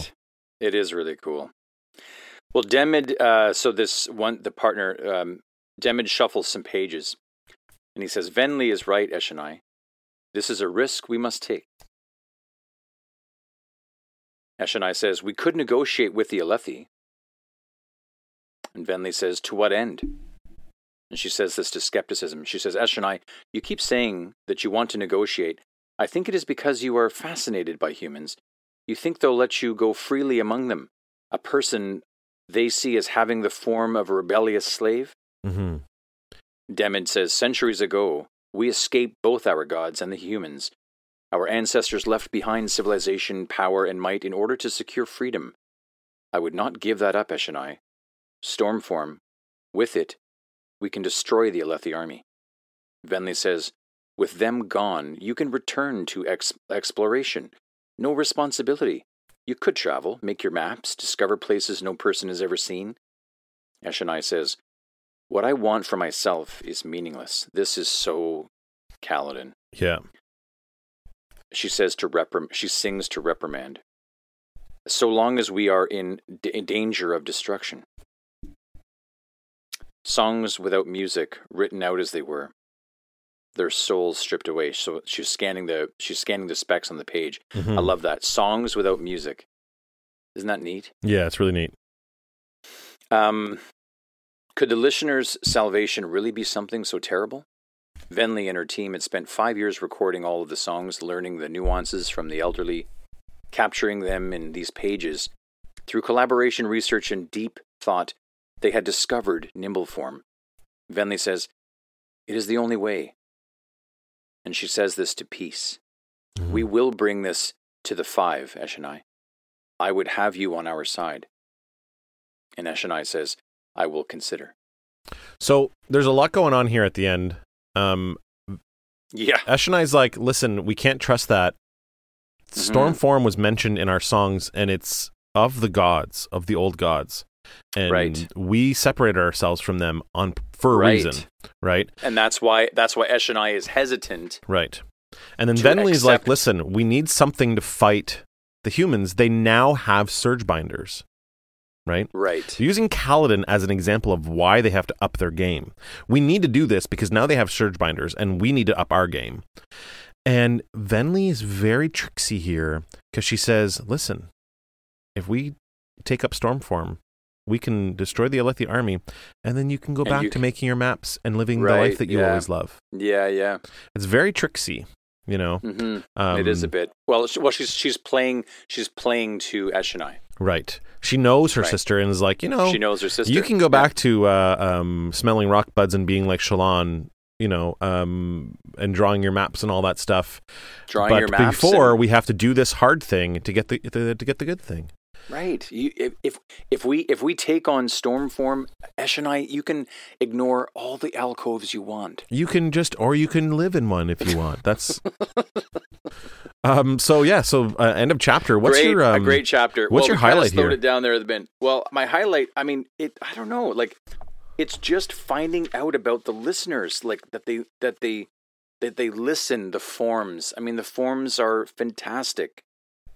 I mean, there are so many things I love about this chapter. It's really hard for me to pick out what I love the most. I just love the building. I love Narak. I love the ruins of ruins. I love the way that they're uh, living with the land. I love um, the. I love this. I love the that, that they're that they're sifting through songs. I love that Yeah. and songs without what's it now at the, at the end there. Specks on the page, scribbles. These songs without music Yeah. written out as they were. Yeah, it's really I really cool. like that. Songs without music. I really like that. But it's like a it's like melody, right? Because they're they're no there's no music, but they're creating the music as they mm, Right. or whatever they're singing it, right? Part of your world, you know what I'm saying? the part of your life. that's that's the best. That might be my highlight. Is you is you bringing out the Ariel for this thing? yeah, you like that? Uh, yes, that's funny. um, my highlight is um, this realization that Eshonai is not very different from uh, Dalinar and Kaladin, Yeah, and mhm. having these specifically Kaladin because of this whole I don't want to be a general. I, it's it's awkward when I'm in charge, and um, all I want to do is protect my people. What, um, what I want for myself is meaningless. Like all this stuff. Even Dalinar thinks like that, right? What I want for myself is meaningless. I'm doing this for my people, kind of thing. So Mhm. I love how very closely connected they are. Mm-hmm. We're on the second interlude here. This is um, Yim. my my first comment here is why not? That's what I want to say first. Why not? What? Well, why M? And I would say, well, why why not M? You know, why not? What? Why not? So, so the title of the chapter is why M, and I guess I would say, well, why not? Why Oh. not M? Why? Why Why, M? am? Well, because he's Why a nice M? guy. No, it's it's it's it's it's Yim or or Im or Yim. something like that. Uh, I- Yim, Yim. Yeah, I think it's Yim. Maybe. Yim, Yim. So Yim carefully is trimming the wood. He's carving the wood. He's uh, got his bench spectacles on. And these spectacles are, are rare. Um, he's an Mhm. Azish an Azish man. Is that right? Yep, that's right. No, the Azish, um, the Azish man who well, had Yim created isn't. these Not. Yim. Yeah, but, Yi- yeah, Yim isn't. But the person who created the spectacles was Azish. Yeah. and um, long deceased, and Yeah, and he considered says- one of the honored dead. Yeah, he he's he's submitted a proposal to have this person be considered one of the honored dead, One of the honored dead. Yeah, which is like kind of like the Hall of Fame of cool guys or something. Like it's like you know he's dead, but we want to honor you. the honor, the honored dead. It's one of their. It's, he's in the Rock and Roll Hall of Fame. Yeah, he's uh, Um, this is like one of the like a lifetime achievement award or like a posthumous.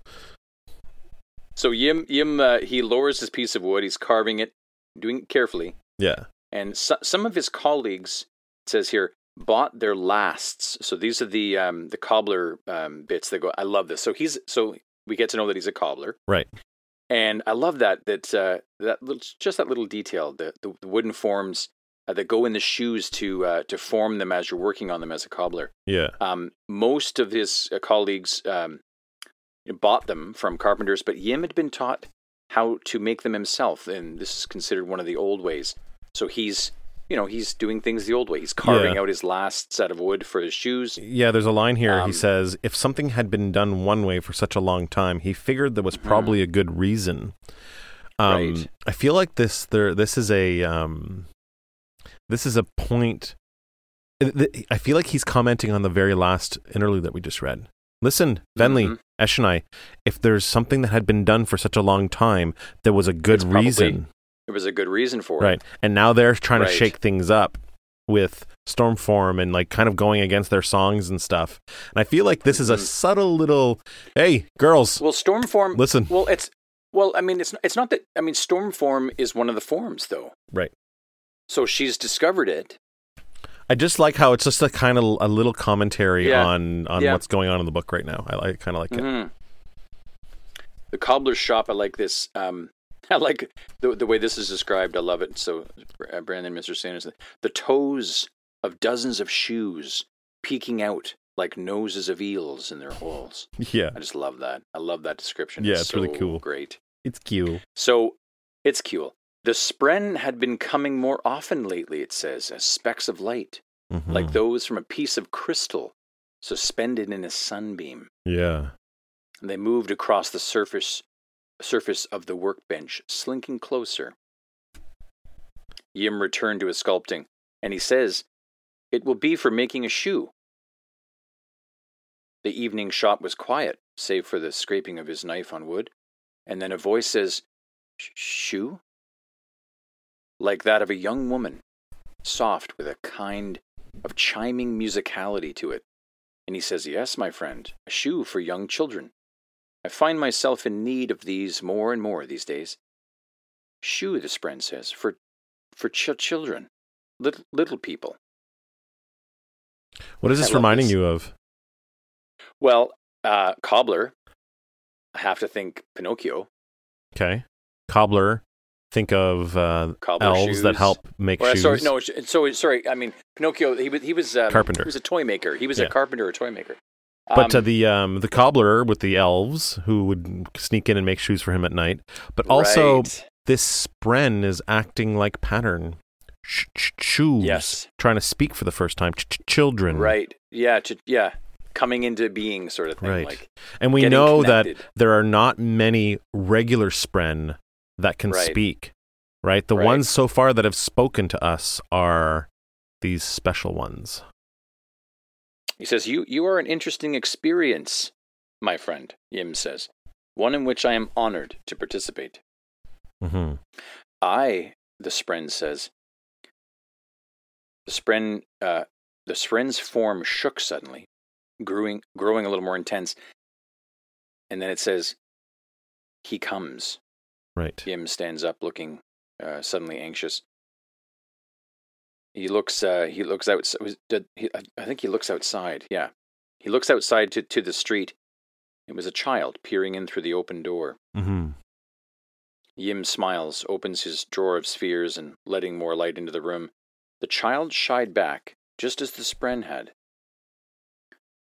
So I think that's a little intentional too, um, to compare the the spren to children because they they sort of behave very innocently, Very much so. um, like that. So hmm the spren had vanished somewhere. It it did that when others drew near.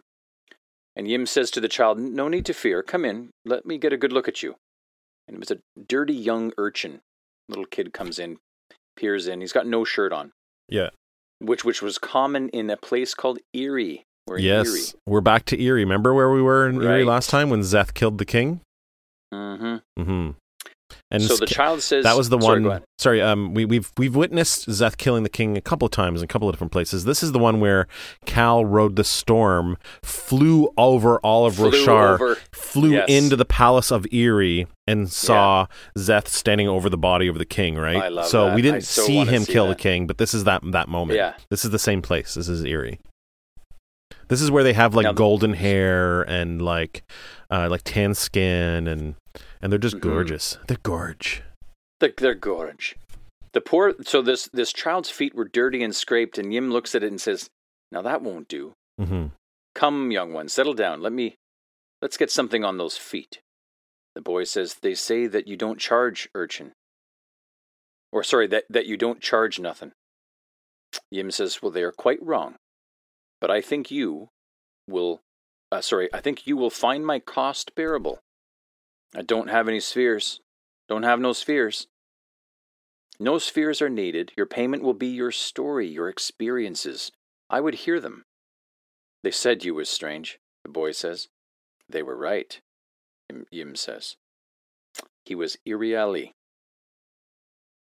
And you're right. His skin, uh, what does it say here? Uh, though the grime darkened his skin and hair, both of which were golden. Mm-hmm. Right.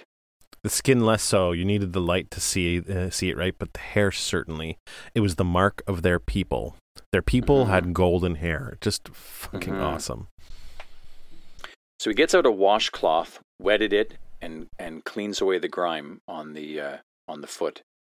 So I, I like this too because I find that in in storytelling, in fiction, in history, the washing of one's feet is a um um it just it shows that you that you care. Right. So I suppose in this in this It, uh, it, let's story, get back to uh, to um, the Bible, right? yes, and like Jesus wa- washing the feet of prostitutes and, Right. and all this stuff. It's like it's humbling for the person who's washing the feet, Right. and meaning that like Right. I revere you, even though I'm I'm I'm willing to do this for you Yeah, it's- because it's awesome. uh, because I I care I care can for you, you. can you do and me a favor though? my- Can you do me a favor Yeah. and tell my wife that every once in a while she needs to just rub my feet?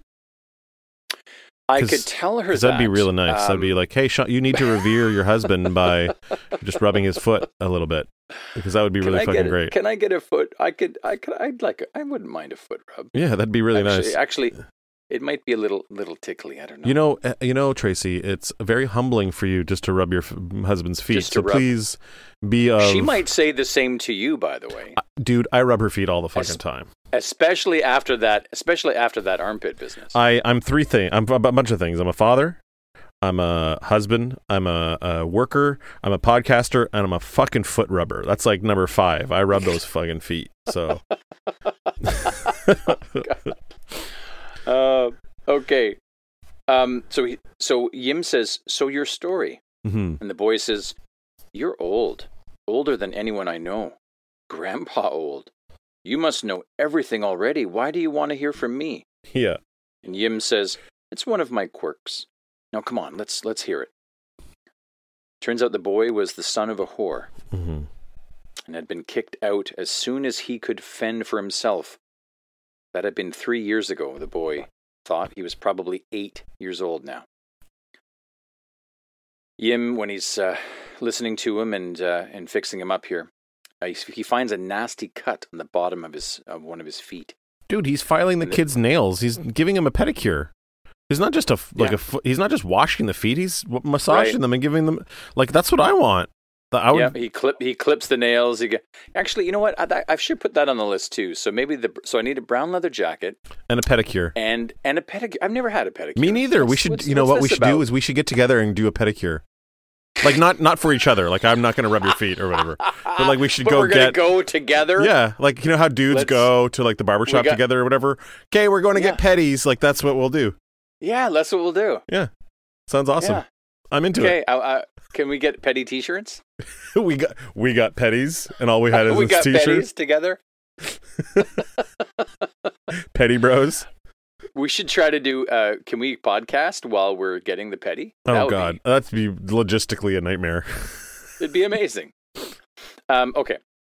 Rot spren are, are actually appearing on this cut on the bottom of this uh, right. this this this child's foot. Um, tiny motes of red. Um, the child says needed to get some shoes. Can't keep on without them. The skin, uh, sorry, the the skin is ripped and jagged, and uh, Yim is, uh, of course, wanting to fix the little the little fella up, which is Mhm. great. The infection Yim notices had spread up the leg. Now, does this indicate that he could be a surgeon or is knowledgeable about medicine? I think don't he's he's probably dealt with so many urchin feet Right. because he's a cobbler. Because we, we get the feeling here that he this isn't the first. Because the kid said, uh, "I heard that you do this," so he's probably seen this kind of thing before on these kids. He says, My friend, I believe I am going to need your help. And the urchin says, What? Oh, nothing, reaching into the drawer of his table. Right. He gets out five diamond chips. Um, so far, Yim had been robbed of them only twice. No, he. I Um, like this li- the light spilling like out from the drawer here. is five diamond chips, but he reaches in and grabs the broam. Right. He grabs a broam to get to get more light. But but uh, I, I want to note here. So far, Yim had only been ro- uh, he'd been robbed only twice. It means that at least what I'm inferring from this is that he's been robbed before, and that's okay. Right. It's Like like, the cost of will- doing what he's doing or whatever. Right. He he's he's helping he's helping people. He's, Yeah. He's in this, and even though there's there's you know uh, I guess um, great want I suppose around him, even to the point where someone might need to steal and take from him. Yeah. He's he's okay with that, and he says only twice. Right. It's like an acceptable loss to him. He's done so much Right. good that it's it's okay. Right. It's okay. I just I think that speaks to his character. Yeah, me too. Um, so he digs in the drawer, uh, finds a hidden compartment, and pulls out a broam, and reaches for some antiseptic with the other hand. So this is cool. I Mhm. like this. Um, Yim brought his hands back, sphere tucked inside of one. Poor child, he says, it, it must hurt something fierce. The boy probably ought to have been laid out in bed, feverish, but every urchin or urchin knew to chew ridge bark to stay awake longer than they should. Yeah. Light sprenner sparkling nearby, and Yim applies the medication to the foot. Right. The glow in Yim's other hand vanished. Mm-hmm. The Rotspren The rot- fled the wound. Right. And when When Yin Yin removed the hand, the cut had scabbed over, and the color returning to normal, and the signs of the infection gone. Right. So he's. What do you think he's doing here? Well, he's absorbed the sunlight. He's healing. Right. He's he's l- absorbed He's healing stormlight, the wound. and he's healed the wound. He's Correct. making it seem like the medicine he put on is the thing that did it. Is the thing. Right. He's right. like doing it like he's he's rolled a pretty good slay of hand check ex- against this urchin, yeah. right? But Yeah. the urchin's not paying attention. He's you know Yeah. So he's literally held the stormlight in one hand, used the other hand to massage the foot, and then like is like, oh look, it's it's all better now. Hey, the boy says that that feels a lot better. Oh, I'm glad. Yim says, "Let's see if I have something that fits you." Mm-hmm. And he says, uh, "You're really gonna you're really gonna give me a pair of shoes for nothing?" Yeah. Well, nothing nothing but your story. Yim says. Why? Well, because you and I are one. One what? One being. This is really really Long- interesting here. This whole religious I love idea. this. I don't even This know if it's religious or if it's philosophical or this It's- is it's really everything. cool. It's it's all this, this is all the the stuff passed Yeah. down from long ago. Yeah. Long ago there was there was only one. One knew everything, but had experienced nothing. And so one became many. Us, people. The one, who is both male and female, did so to experience all things. The boy says, One, you mean God? If you wish to say it that way, Yim says. But it is not completely true. I accept no God. You should accept no God. We are Iriali and part of the long trail, which means this is the fourth land. you sound like a priest. Accept no priests either, Yim says. Those are from other lands, come to preach to us. Iriali need no preaching, only experience. As each experience is different, it brings completeness. Eventually, all will be gathered back in when the seventh land is, is attained, and we will once again become one. Mm-hmm. You and so you and me are the same? Yes. Two minds of a single being experiencing different lives. And the kids respond, here's the humor. Here we go. Mhm. That's stupid. it's just great. It is Yeah. simply a matter of perspective. Now, please w- walk on those for a moment. He's telling the kid. So I just love it. The, the, he, he lays on this big philosophical, Right. religious. the kid makes a lot of sense though, right? Because the kid Mhm. then says, "Why do That's you get to be the finger with the expensive ring while I got to be the pinky with the broken fingernail?" What a really cool metaphor. I know, I know. It's amazing. It's so cool. Um, yeah. So from the from very close up, the fingers on a hand might seem individual and alone. This is what Yim is saying. yeah. Indeed, the thumb might might think it is very common or very has very little in common with the pinky. But with proper perspective, it's realized that the fingers are part of something much larger. That indeed they are one. And you're right. The next line. Yeah. Why? Why do you get to be the finger with the expensive ring? Well, I got to be the pinky with the broken fingernail. Right. When in reality, he's not. Yim is not the one with the expensive ring on No, it, right? no, he's no, also a broken pinky, He's used to being robbed. He's, Right. He's he's the good Samaritan. right? And he also in this- kind of uh, alludes in this interlude that he also was an urchin running the streets, and now that's why he does this for the urchins because he he came from those same beginnings. So he was the pinky with the broken fingernail, and now he's the you know now he's the index Well, he's, finger. he's, you know, he's giving back. right? He's, giving trying back, to, right? yeah. I know it sounds unfair, he says to the Urkin, but there can be no unfairness, as we are all the same in the end. Besides, I didn't always have this shop. You didn't? No. I think you'd be surprised at where I came from. Please sit back down. hmm That medicine really works well, real well. Um, he uh, he gets to he gets a cushion. I think. Yeah, he wants he'd want a cushion on the bottom for the wounded foot. And he said, the boy says, the things, the things you're talking about, they sound dumb to me. I mean, if we're all the same person, shouldn't everyone know this already? As one, we we knew truth, but as many, we need ignorance. We Yeah. exist in variety to experience all kinds of thought, and that means some of us must know and others must not. Just like some must be rich and others must be poor. More people did know this once. It's not talked about as much as it should be. Here, let's see if this fit if these fit right.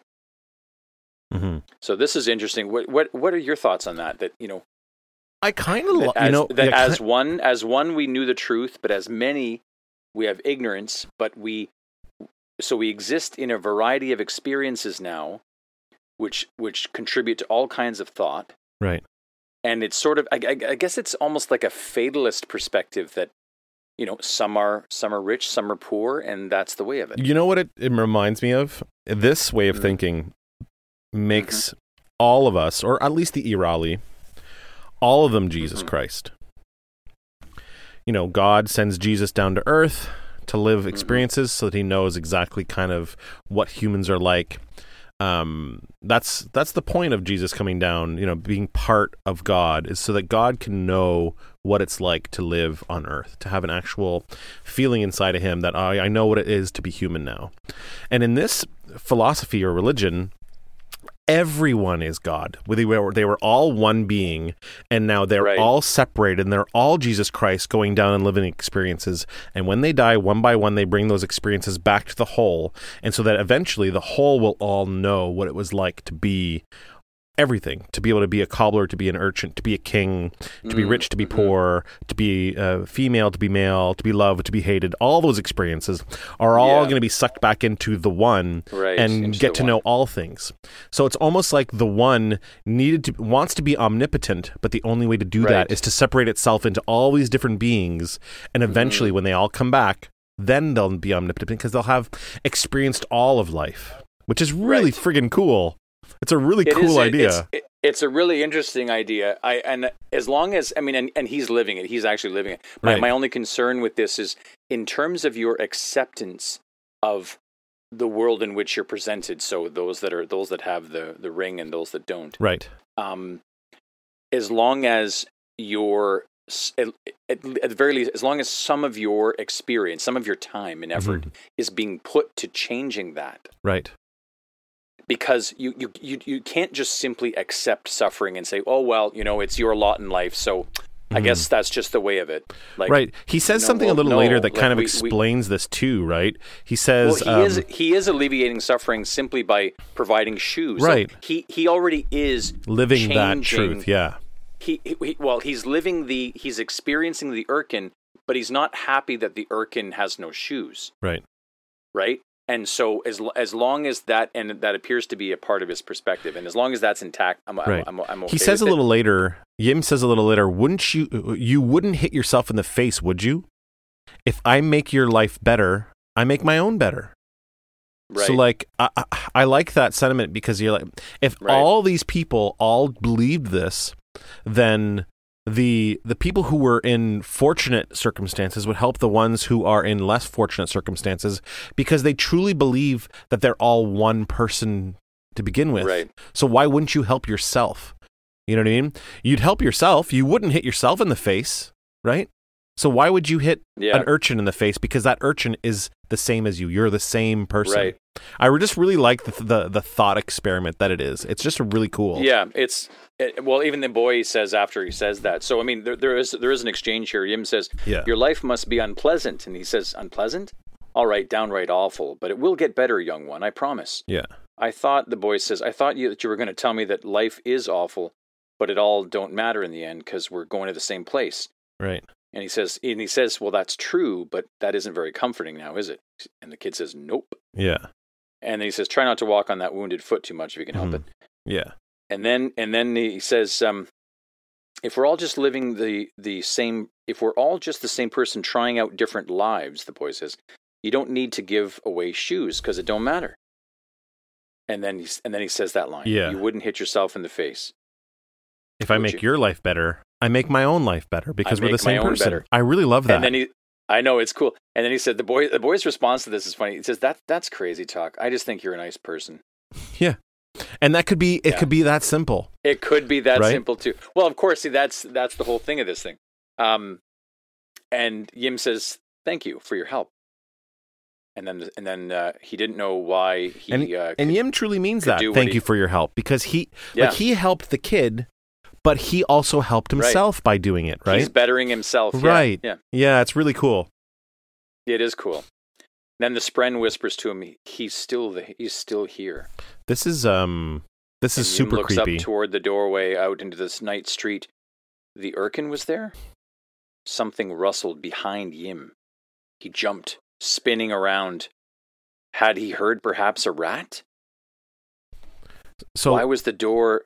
Sorry, go ahead. Just so earlier in the interlude when he says he comes he wasn't Right. talking about the No, the- he the wasn't urchin. talking about.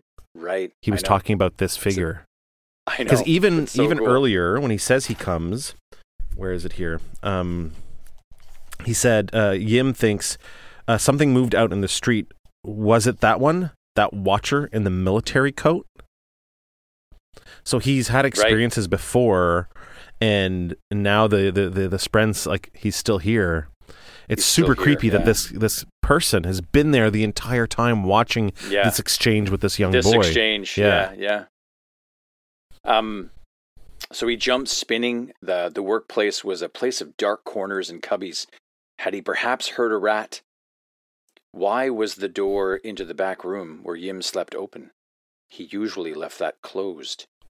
A shadow moved in the blackness back there. yeah If you've come for the spheres, Yim said, trembling, I have only five. I have only the five chips here. More rustling. The shadow separated itself from the darkness, resolving into a man with dark, Makabaki skin, all save for a pale crescent on his cheek. He wore black and silver, a uniform, but not one from any military that Yim recognized.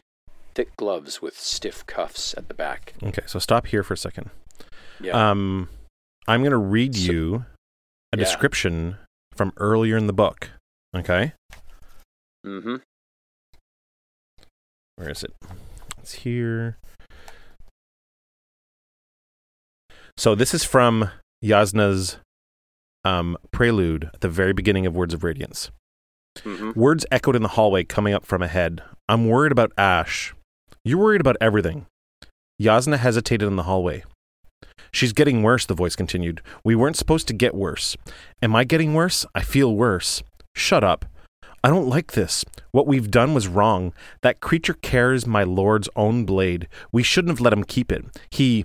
The two passed through the intersection ahead of Jasnah. They were ambassadors from the west, including the Azish man with the white birthmark on his cheek. Or was it a scar?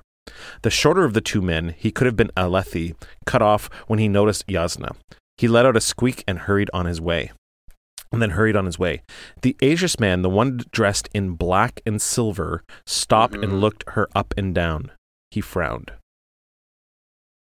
So this description is um, Very, a, Macab- a dark Makabaki similar. skin, all Yeah. save for the pale crescent on his cheek. Pale he wore black and his cheek. silver. Yeah, So it's the same dude, that's the same guy. same guy. That's really really cool. It's very cool. The man says, I had to look very hard to discover your indiscretion. Y- Yim stammers, Just five chips. You have lived a clean life since your youth as a carouser, the man says. A young man of means who drank and partied away what his parents left him. That is not illegal, but murder, however, is. I didn't know, I didn't know it, it would kill her. Poison delivered, the man said in the form of a bottle of wine. Yim says, They told me the vintage itself was the sign, that she'd know the message was from them, and that it meant she would need to pay. I was desperate for money. To eat, you see. Those on the street are not kind. See, see, he's saying right here, Right. he was an Right. urchin too. was he was a street person too at some point. This man in the silver and black, this man is saying, You were an accomplice to murder. I didn't know, Yim was pleading. You are guilty nonetheless. And a weapon formed from mist and fell into his hand. A shard blade? What kind of constable of the law was this? Yim stared at the wondrous silvery blade, mm-hmm. and then he ran. This So is good. um, this is so good. This I like. I mean, th- again, you spend the chapter getting to know this cobbler who's so Right. kind. hmm He's got this religious perspective that's Yep. really interesting. You And he- know, al- alleviate, alleviating suffering. You know, cleaning the foot. tr- You know, trimming it, putting on antiseptic, healing him. He's absorbing stormlight. Like, y- I mean, Yim is a really interesting character. Yeah. And then you find out, oh, accused Yeah. of murder. Wow. Right. Like, but he's just, he's, uh, so clearly he So seems he clearly seems to have been kind of roped into something when he was younger, not realizing what he Mm, was doing. right. So it's not completely was his doing. fault. But the thing that I really like here is that we we've literally discovered a new power. We've never seen anybody be able to heal someone with stormlight. You can heal yourself when you have stormlight in, but you have never been able to Mm. heal anybody else. You know, Jasnah, uh, Shallan, um, uh, Kaladin, all the people, uh, Szeth, all the people that can do this thing with stormlight have not been able to do this thing. This is a brand new Right. power in the structure of what can be done, Right. and and he's going to be gone like that right. an introduction so awesome and then taken away from us so quickly. So Yim Yim is actually so he's confronted by this by this blade as it swings for him. He ducks out of the way. Yim scrambled out into the dark street and charged away, shouting, mm-hmm. but nobody heard. Nobody helped. Yeah. Nobody was nobody was coming. Yim says, um, so it says Yim was an old man now, but by the time he reached the first cross street, he was gasping for air. He stopped beside the old barber shop, dark inside, door locked. The little spren moved along with him, a shimmering light that's that sprayed outward in a circle. Beautiful. I guess Yim said, panting, It is my time.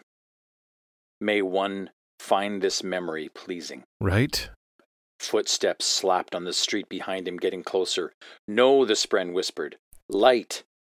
Yim dug in his pocket and pulled out a sphere. Could he use it somehow to. The constable's shoulder slammed Yim against the wall of the barber shop. Yim groaned, dropping the sphere. The man in silver spun him around. He looked like a, a shade in the night, a silhouette against the black sky. Mm-hmm. It was forty years ago, Yim whispered. Justice does not expire. What a good line. Oh man. The man shoved the shard blade through Yim's chest. Experience ended. How cool is that, dude? How cool is that? It was 40 Well, years ago when he did the thing and he's like justice does not expire. Expire. So cool. That's like a Judge Dredd line or something. It's so cool. I actually I have in my notes so cool in like really big So caps. cool. Yeah. Uh, you have been terminated. yeah, I, I um, to see you. It's yeah, eyes to see. I you will I come in peace, but you'll go in more than one piece.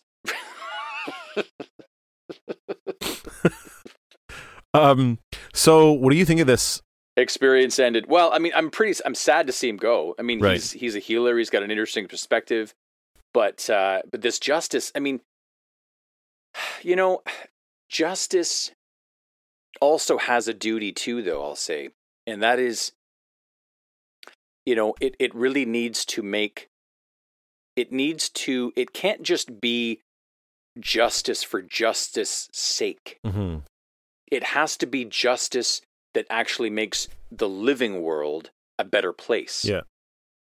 And by removing this man from it, at least from what I know of him, I don't think it makes the world a better place. No.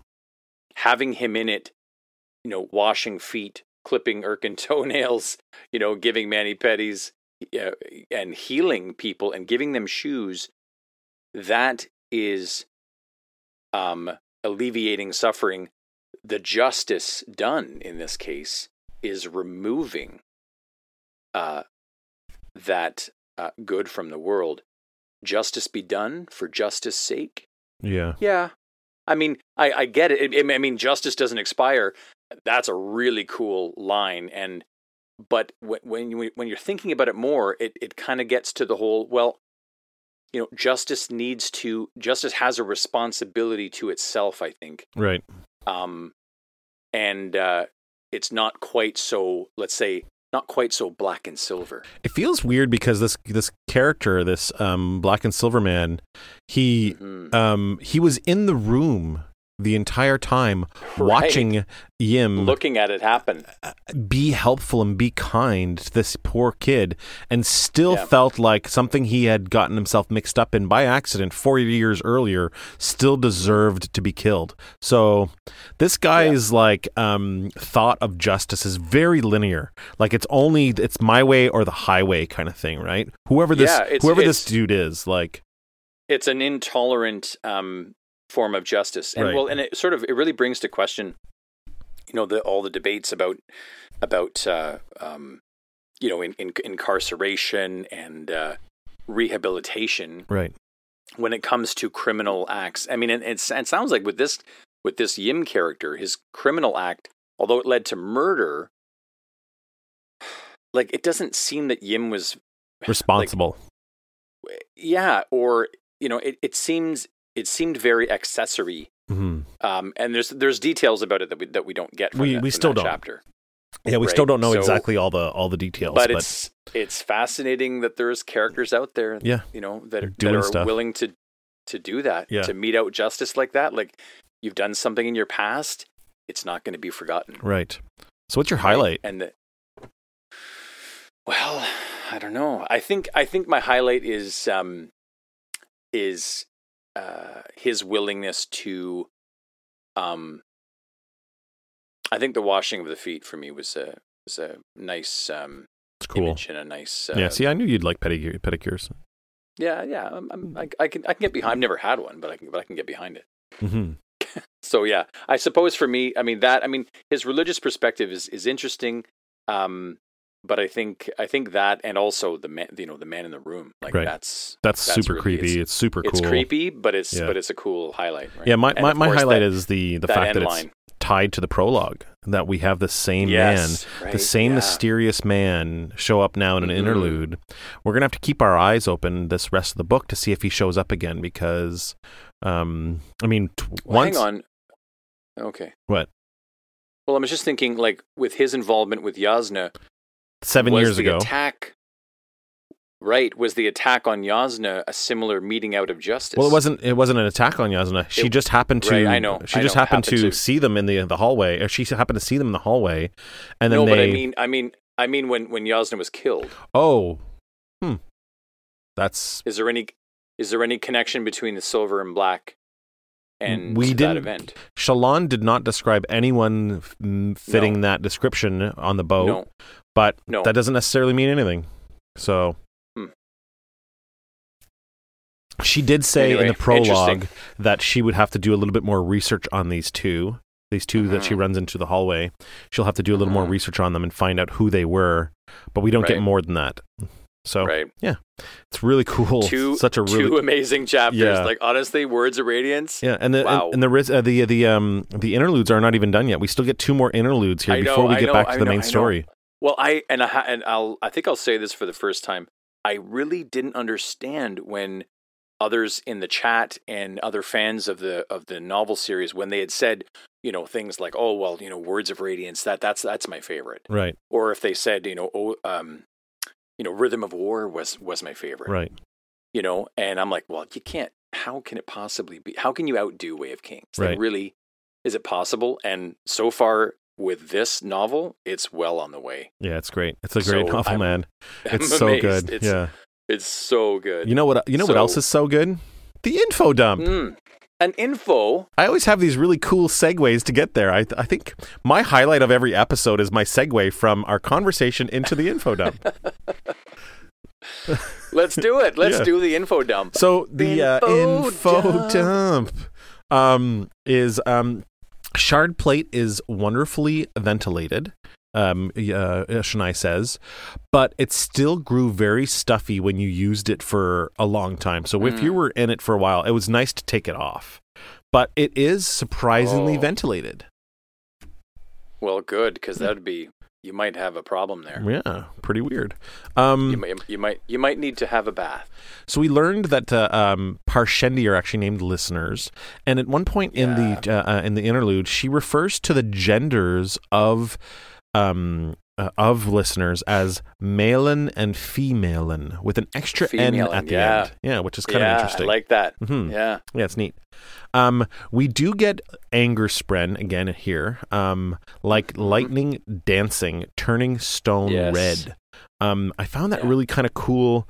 Um, It is cool. we um i don't really personally don't really remember if anger spren had ever been uh, described before i'm sure it did in the way of kings In Way of Um, Kings, yeah. i'm sure it I- I did can't but i remember. i just wanted to point this out because it's like lightning and uh, red there's Like- definitely like a redness going on here like you you've mentioned before so yeah, just thought it and, was and really cool. also lightning anger spren being akin to the high storm, like lightning being a component of that too. So right that's interesting. yeah it's really cool um, listeners make paper from dried rock bud pulp and it requires very precious time and resources to make, which is why the artists were not using it; they were using Mm-hmm. They shells. paint on grit on shells, Right, but Venli and Demid were allowed to use it for their research because their research is way more important than um, Right. a dude fucking up um, a, a, a, a vase and flowers or a, a fruit bowl or whatever. So, yeah, um, lastly, I have ridge bark. We kind of mentioned already. So, uh, We did, urchins yeah. use it and they on it. chew on it to stay alert and to stay awake. Sounds like um Right. like a medicinal um drug that they use on the street to um to be able to not fall asleep in like bad circumstances. It's it sounds kind of creepy actually to have to chew it. Mhm. Um I could see um I, It's my probably to avoid to avoid danger on the street. So Right. you're staying awake longer, so you're you're able you to you're able to do all your urchiny things so um yeah that's All i have for the uh the, the the info dump i feel like there should have been more but we covered a lot of it in the epi- episode yeah. So- I think we did, and uh, but what a great two! What a great two interlude! I'm really looking forward to the finishing the interludes. Yeah the next two are uh, fantastic as well the next one Really? i3 is quite long um but it? the Okay. but i4 is quite short so it'll be Okay. um it'll be a nice little like uh, ending to the interludes here oh, it's Rysn. yeah you remember Rysn right Oh, yeah, I do. with her babsk Yeah. her babsk told her to uh, you have to hold on to this grass and and learn to take care of it and then you'll Yeah. know more about how to take care of your the people that you're you're uh, trading with this Very whole cool. Thaylen merchant merchant thing is really cool. It's a really cool yeah. side story in this whole series. So I'm I'm Mm. excited for this next uh, Looking forward this to next uh, uh, episode. Um, if you are excited for all of our episodes and you want to be a part of everything, you can go to Hmm. patreon.com slash heroes of and support the show. There are many different tiers and many different things you can do. You can get um, early access to, uh, to shows. You can get to um, check out Jack and I's uh, um, weekend show called Ugly Mugs, where we talk about the week that was and uh, we answer questions from people on Discord. You can get access to the Discord, which is another really cool uh, benefit of joining up on the uh, uh, on the Patreon page. And then as you go up in tiers, you get bonus material, which Jack and I will have to probably record a bonus episode probably soon. I'd like to do one maybe on on um, dream casting of characters in like a like a movie or a TV show. Um, but uh, if you want to support the show indirectly, please please tell everyone that you love the show. And even if you don't love the show, just fucking lie to people and be like, "I love this fucking show." just tell everyone. You know, just be liars for us. Trust Just me, the the guy in black and the, the black and silver man will not come and hunt you down for a little lie about saying that you love this show. Um, if, if you want to reach out to us, you can do so uh, uh, through email at heroesofcathra at gmail.com. You can always uh, look us up on Twitter at Twitter uh, at uh, Heroes of One, and the best way to always uh, reach out is on Instagram at the Storm Pod.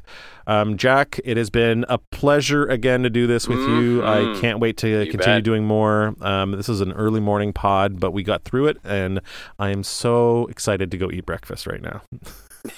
let's let's go do that. Yeah, we should. Anyways, everyone, we love you very much. Thank you very much for listening. Until next time. Take care, everybody. The Storm Pod is brought to you by Heroes of. Music and theme song by Jack Forrest Productions. Additional music by Jason Moray. Produced by our wonderful Patreon team and the Heroes of Akathra.